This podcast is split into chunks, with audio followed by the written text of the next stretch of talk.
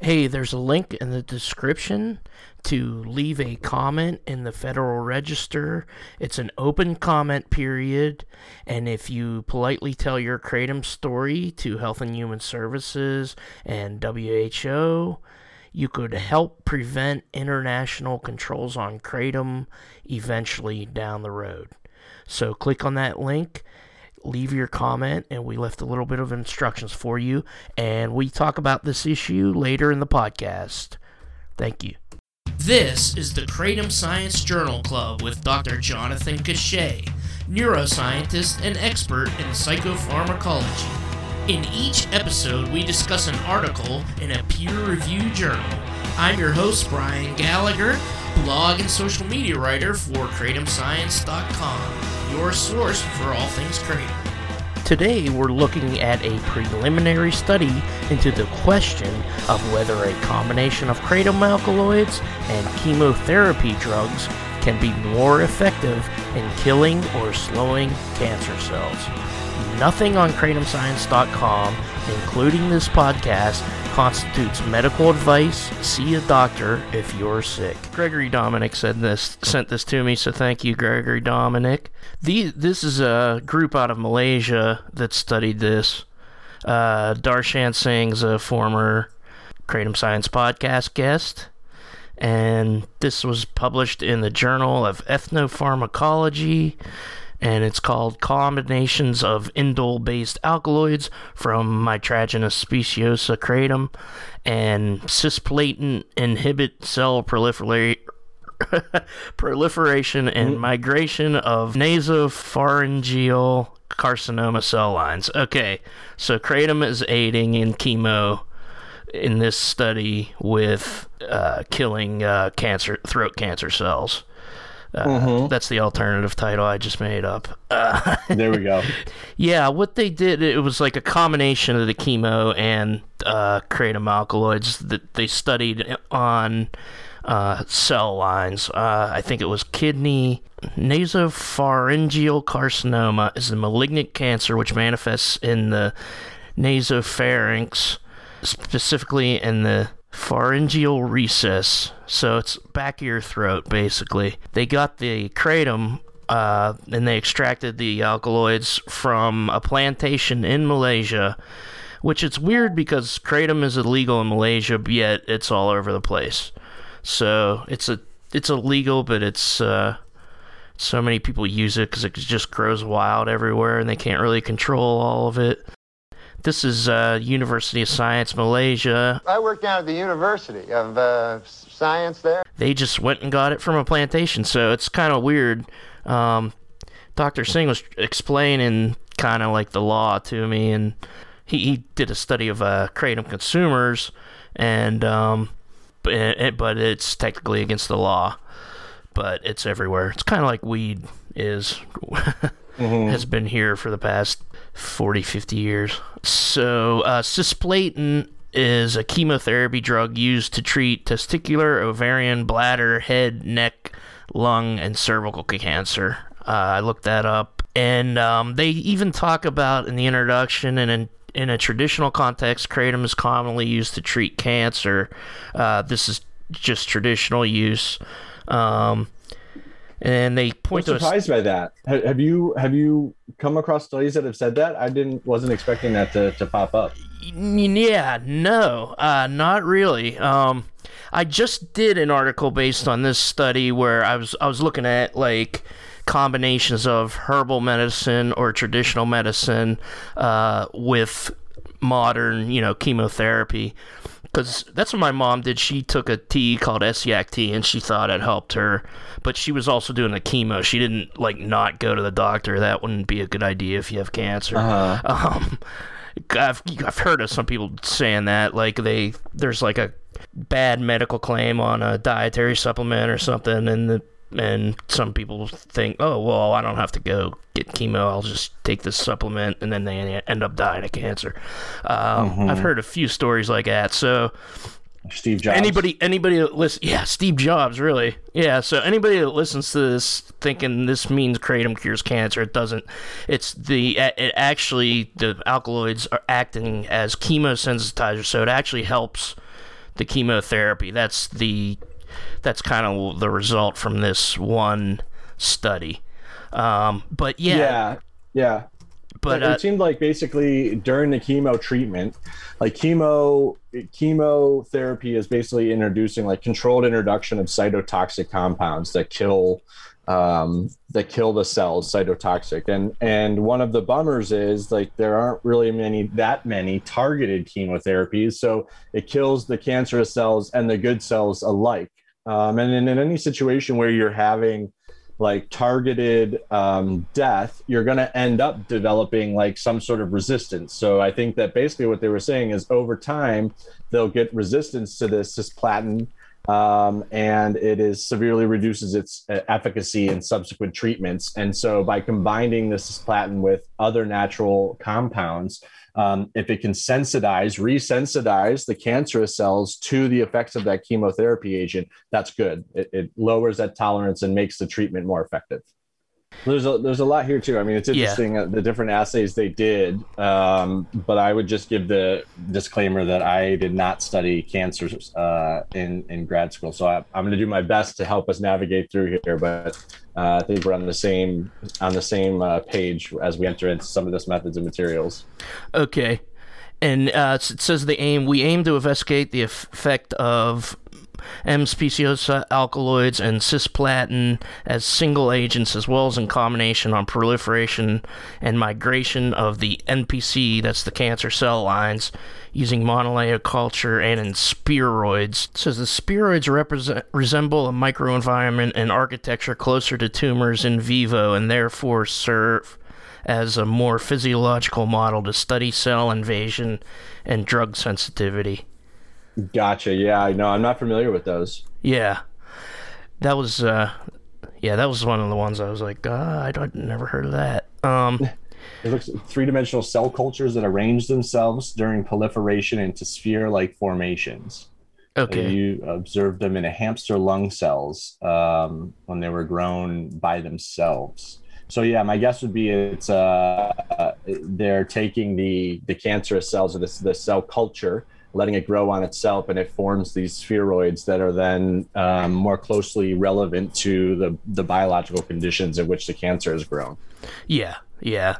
Extraction of plant material, they used a hot maceration method with five liters of methanol to extract the kratom from the leaves or the alkaloid from the leaves. Mm-hmm. Um, and um, they did a lot of filtering, you know, so they were they're defattening it with a base or acidic solution, and then there was different washes with N-hexane three times. Um, and then the the biggest stuff that I was surprised of here is just that they, um, in order to do fu- further purification, they fractionated the alkaloid extract with a gel column, like a uh, chromatography. Um, so they had the seven major fractions, F1 through F7 where F2 and it looks like F6 um, had the highest concentrations, or at least the most inhibitory activity when applied to the to this um, cancerous cells. So they so they basically made a giant liquid extract from the kratom leaves and then ran it through a purification column to get different fractionations, and presumably the different fractionations contain different a different ratio of alkaloids. Okay, yeah, I was going to ask about that because I wasn't um, sure about the fractions. That's just uh, like amount of mitragynine. Yeah, so okay. the amount of mitragynine, but then they also were looking at two others. We had uh, um, speciociliatine and yeah, paynantheine, yeah. and spe- yeah, so the, speciogynine. The yeah. And the ratios of those were different in each of the fractions based on what their column contained. Okay, yeah. So they're looking at they're looking at just the cisplate and what it does, and then in combination with just mitragynine, and then in different combinations, I think, of uh, the different alkaloids to see how it acted. And they're trying to ultimately kill the cancer cells that they have cell lines. They're in a petri dish, I assume, or, so, or something. And um, uh-huh. So the whole experiment is to see if the kratom alkaloids would help kill the uh, cancer cells. And it's pretty interesting too. I mean, like, yeah, later on, so they get into the results, but like just the mitragynine by itself, or just any of the other alkaloids by themselves, were not as effective. And Yeah. it sort of goes back to this, um, you know, affect the the full spectrum or the entourage effect that we frequently reference. Yeah, and it said uh, NPC cell lines were insensitive to single agent treatment of M speciosa alkaloids. So they found that the you know kratom actually by itself or the alkaloids by themselves don't uh, actually do anything to the cancer cells, but in combination with uh, the chemo drug cisplatin, it, it, they actually increase. Um, I think not paynantheine by itself, but there's a combination of uh, NPC HK1 cells were subjected to a combination of mitragynine and speciociliatine at a 1 1 compound ratio. Uh, the cells were insensitive I to the combination. Hey, oh, can you hear me? Yeah, I got you now. Oh, okay. Yeah, I was just saying um, under 3.2, um, tr- treatment treatment of the M speciosa alkaloids one to four. Uh, they did four of them. Did not significantly increase the toxic cytotoxicity of the cancer cells, but they were subjected to a combination of mitragynine and speciociliatine at a one one compound concentration ratio, and the cells were it says the cells were insensitive to the combination. Okay, so just just the kratom alkaloids alone didn't do anything to the cancer cells, but in combination with uh, cisplatin, um, that's section three point three. Um, I think. Let me see which ones actually affected it. I think paynantheine didn't affect it on its own. They did at higher concentration. So this this figure, figure three, is pretty interesting in that it shows as they increase the concentration of the cisplatin relative to the uh, kratom alkaloids that it's only in these higher doses are we seeing a synergistic effect between the two drugs. Almost everything up until that point is an antagonism. So it's actually um, preventing the effects of this cisplatin chemotoxic agent. Okay, um, you mean? Do you mean um, even with the uh, with the other alkaloids, with the kratom alkaloids, it's preventing it? Yeah, so at like low Okay. doses. So if you have eight uh, micromolars of mitragynine with uh, 0.25 micromolar of the cisplatin, it was an antagonistic effect. I, and I, so I'm not exactly sure how they're um, defining antagonism, but it, it it seems like it's heavily dose dependent, and that in order for them to work together, we need higher doses of the cisplatin. 3.4 it says the assay demonstrated the potential of mitragynine and cisplatin as a combination and significantly inhibiting the migration across both cell lines. Now, do you know what they mean when they mean uh, migration? Is that just basically multiplying and growing? So I think this has to do with the 2D cell culture that they're using. Okay. Um, and so naturally our you know like our skin for example is a 3D cell culture. There are gradients present but there's no like prescribed um, polarity meaning like positive and negative ends. Um, there it's just sort of everything all mixed together. When they use these 2D cell cultures there's usually two layers and they can um, force a polarity. So uh, they can make the top negative and the bottom positive and force negative ions to move towards the positive or the reverse towards the negative. And so I think when they're talking about migration here, I think they're talking about the movement of the cells across that 2D gradient. Um, but, you know, again, disclaimer, have not worked with cell cultures in, in cancer uh, context. And it's an inhibition of spheroid growth and invasion were already obvious at a combination of 16 Uh, micromolar. mic- uh, micromolar of mitragynine and 12 and 2 um of cisplatin. Uh, the reduction in spheroid growth and invasion was more significant in the presence of 16 of my mitragynine and 4 um of cisplatin. That's more like mu m, isn't it? It's not u. it's a Greek letter. Yeah, it's micro. Yeah. Okay. Moreover, the spheroids did not rapidly develop resistance to the drug combination at higher concentrations. I don't know if that's good or bad. It's good. I mean, well, it just goes to show that, like, after they've already, if they've developed this tolerance to the cisplatin and we add in the mitragynine, the combination of those two is much more effective at killing the cancer cells. Okay, yeah, yeah. And this there in the discussion it says our results show that mitragynine and speciociliatine sensitized the NPC cells to cisplatin fourfold at concentrations close to its IC50 values. Mm-hmm. Uh, based on these results, it can be inferred that these compounds can be used as effective chemosensitizers to cisplatin. So they're saying that mitragynine and speciociliatine were the two they found um, that can uh, help uh, uh, in cisplatin, help uh, to kill yeah. cancer cells.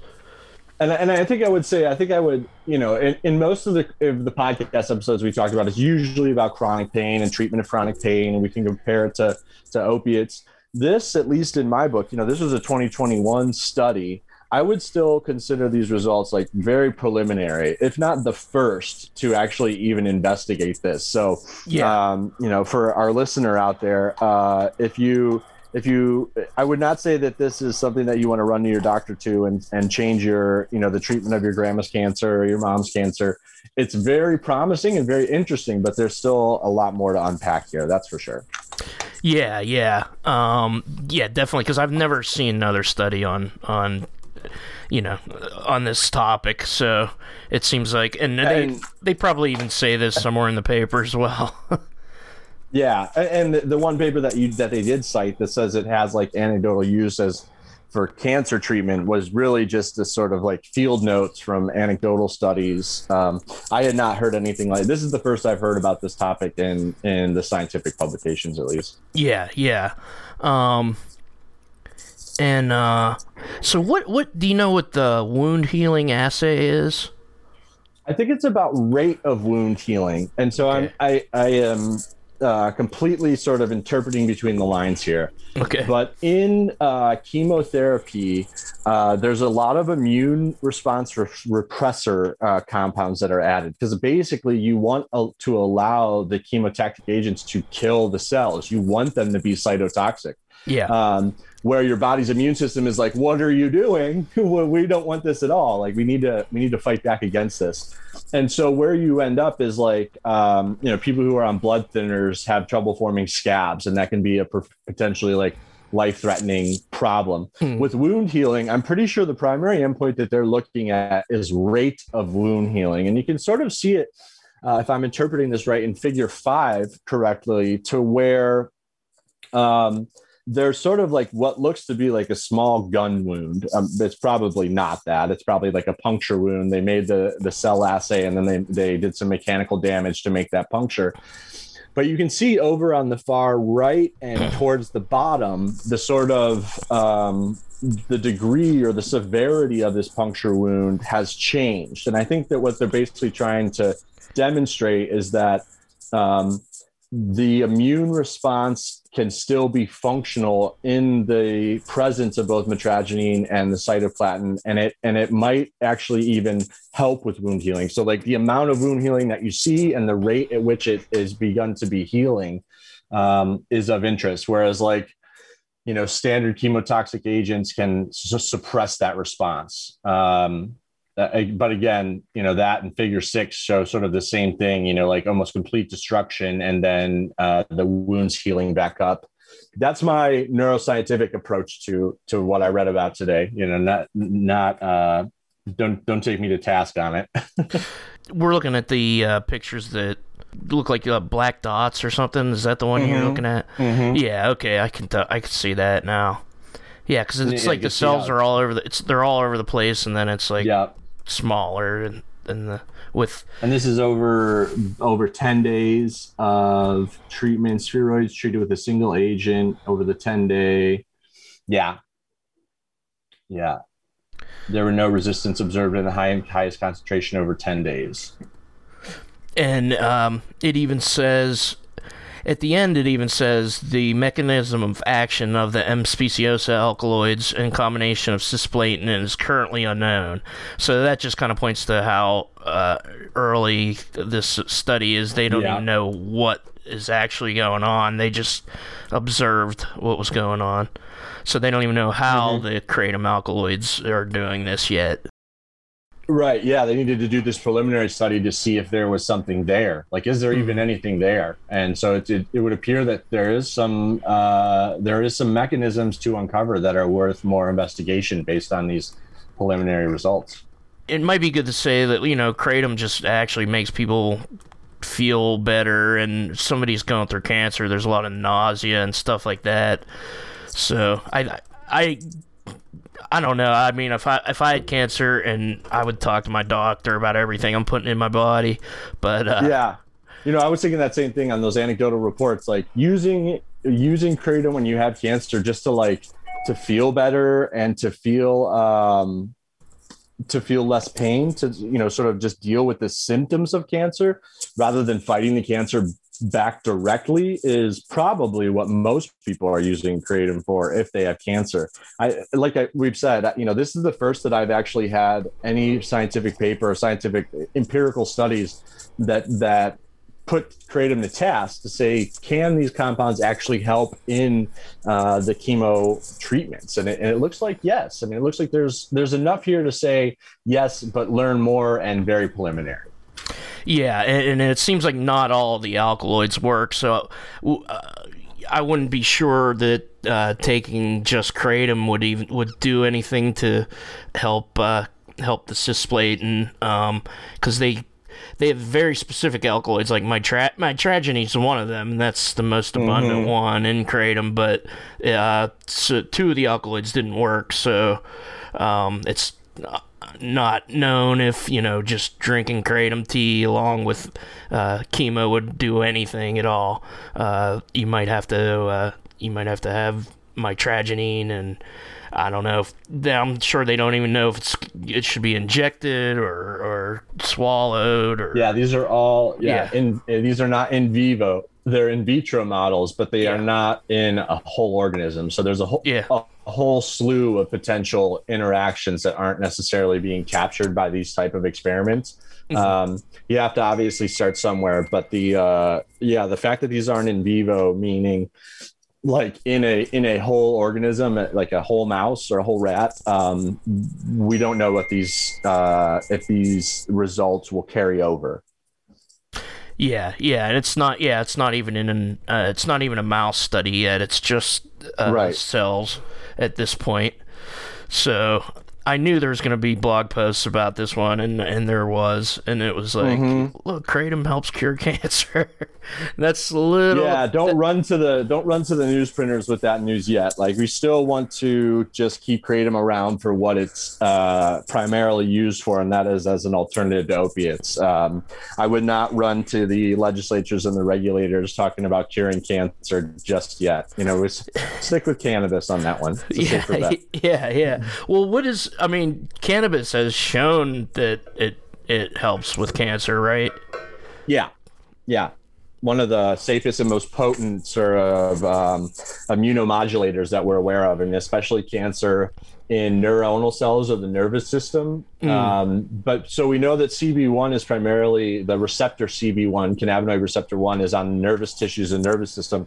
Can, uh, cannabis receptor 2 is primarily expressed in uh, the immune system. And so I don't, uh, you know, I think there are several mechanisms proposed, but due to that high concentration on the immune system, it can help regulate immune responses in a way um, unlike a lot of other agents that we have. Um, and so, you know, I think that there are there's good evidence, and at least stuff that I had pulled when I had a family member uh, get diagnosed, where if the uh, tissue that the cancer is affecting is highly expressing the cannabinoid 2 receptors, we generally have really good results with lowering tumor size, lowering tu- tumor growth, um, and, and potentially tumor elimination.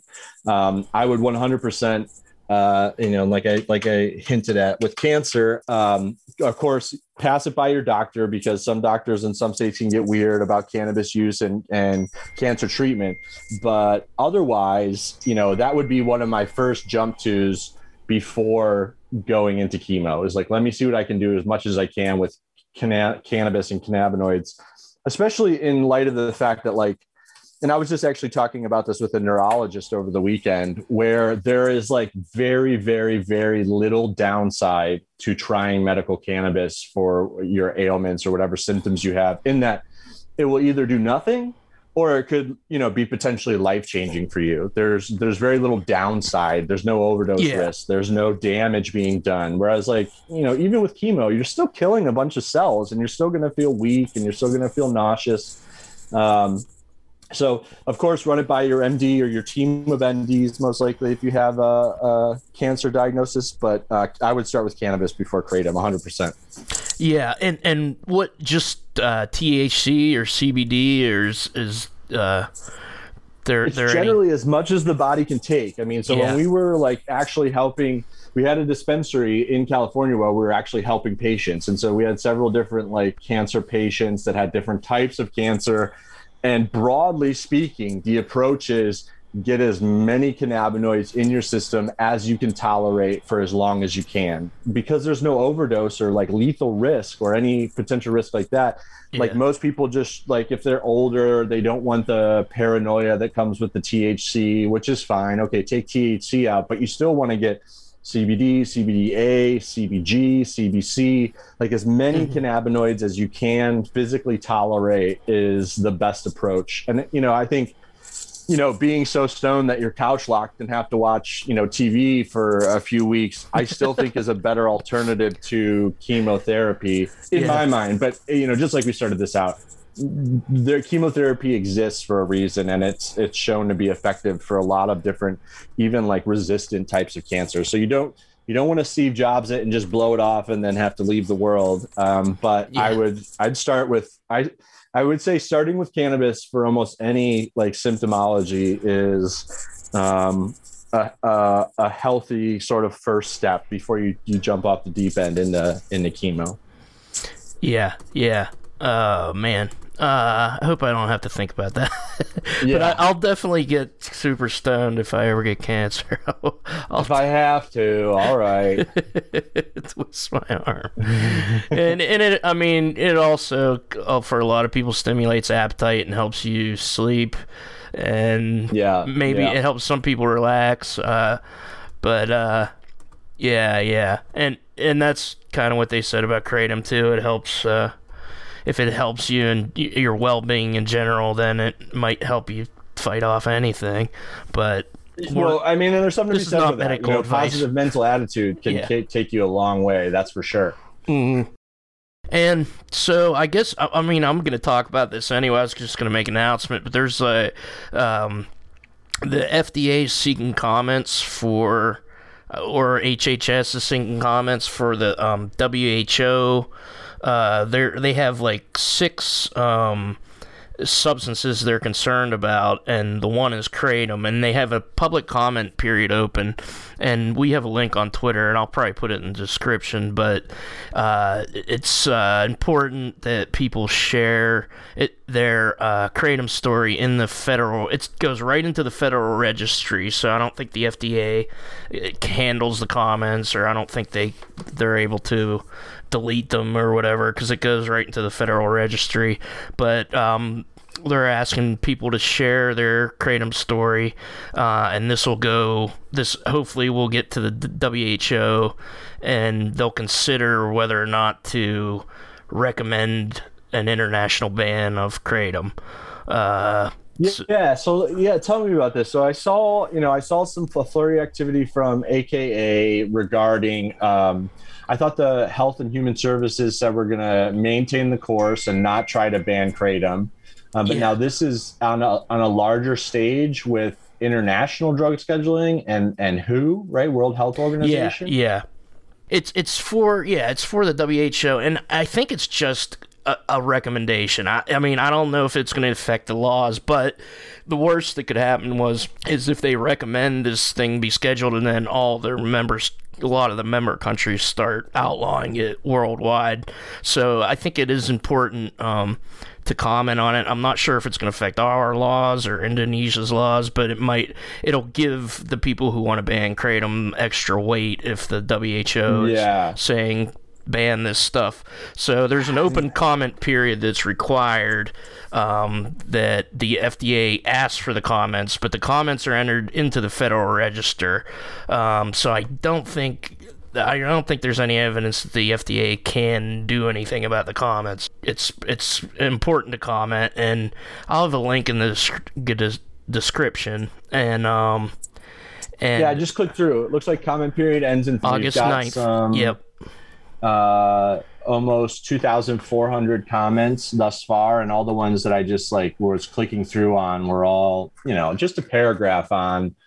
One of them was my husband is a construction worker. You know, he fell and hurt himself. He was on pills for a, a while, and the kratom helped him get off of those pills and helped improve his quality of life. And you know, I don't think no one should underestimate the uh, the amount of um, help that those type of comments can be. You don't have to put a lot. You can do it anon- anonymously, but um, including some details on why uh, why kratom has helped you um, or not. You know, we're not trying to not trying to stack the deck here, but it seems to be by by and large that the comments are um, uh, helpful. And it looks like they're looking at a bunch of different narcotics too. It looks like an MDMA, there's an MDMB research drug, and then bro brofor brorphine? It's like yeah. morphine but with bro in front of it?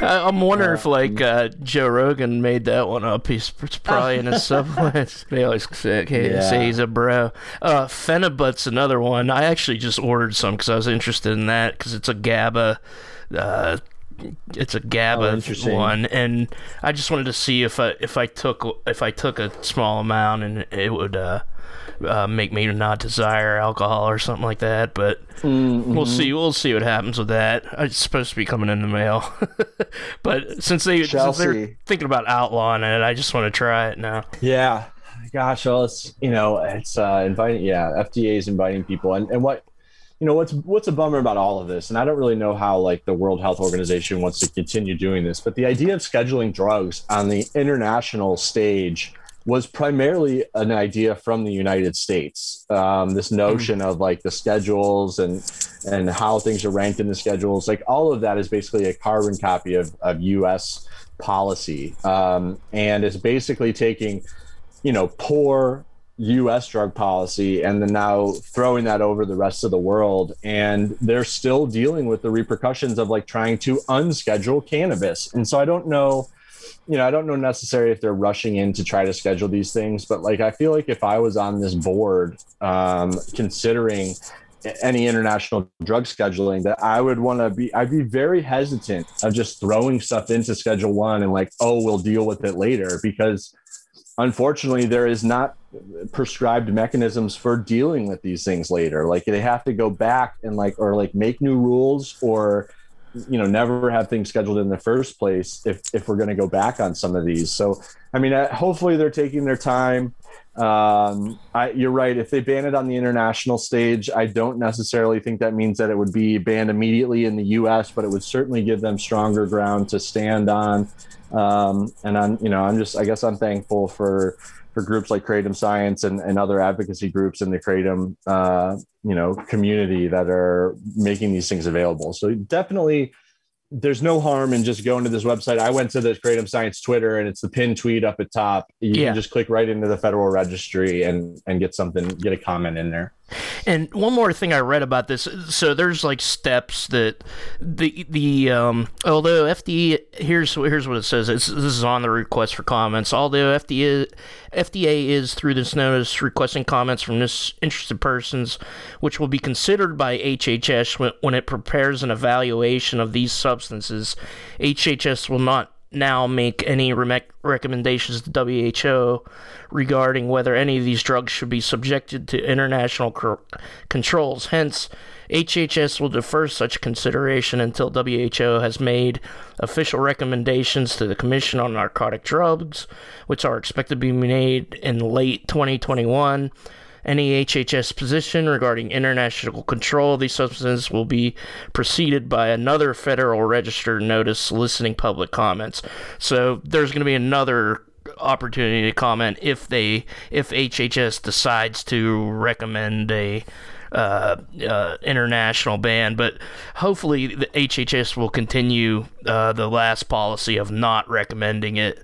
And um, Rachel Levine, the new assistant secretary, is I don't know if this matters because its politics are so convoluted, but she used to be a uh, medical marijuana advocate, and she's the reason I can get legally get medical marijuana in the state because they expanded the um, conditions you could have to anxiety. Mm-hmm. So basically, anybody can tell a doctor they have anxiety and get uh, a prescription now, but which is mm-hmm. good. Hopefully, so the pressure should be on HHS, I think, to continue their policy of not recommending recommending a ban to either the DA, DEA or the WHO.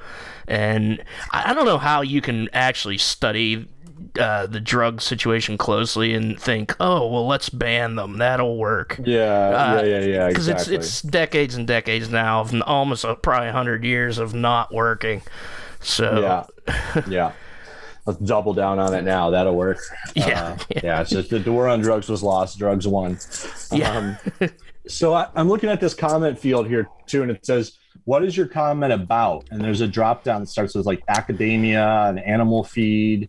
Um, yes. There's drug association, drug industry. Which one do we want to pick for, okay. for this case? Okay, that's important. And this and this is from the AKA, and it's um, it ends in 37. It's international. Government. Internet. That's what ends in 37. Yeah, yeah. international government. Because, uh, but which that part sucks because it does not say it in the request for comments. So, so when you're commenting on it, you're actually yeah, yeah. commenting on that because you can still see, you can still read the request right there. Yeah, I mean, the AKA said you should pick international government I0037 when it says what what is your comment about.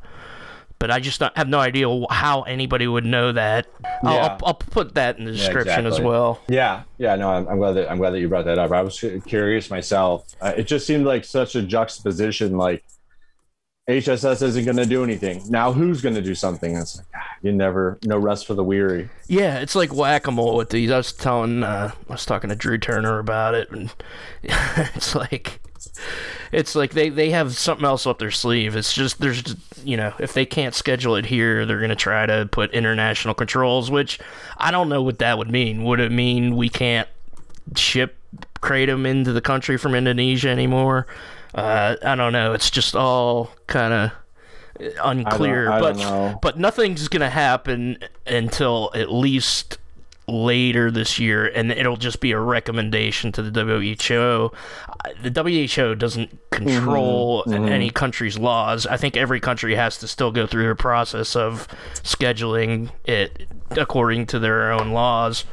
But um, yeah, it just wouldn't gotcha. be good. It just wouldn't be good if if they WHO comes yeah, out against Kratom. It's not a step in the right direction. Yeah. Yeah, please comment on that link in the Federal Register before August 9th. And be a patriotic, Kratom using American and put it in the public record. Thank you, Dr. Jonathan Cochet. You can find him at, at J. Cochet on social media. Music is Captain Big Wheel. Song is Moonrunner. Kratom Science podcast is written and produced by me, Brian Gallagher, for KratomScience.com. Take care.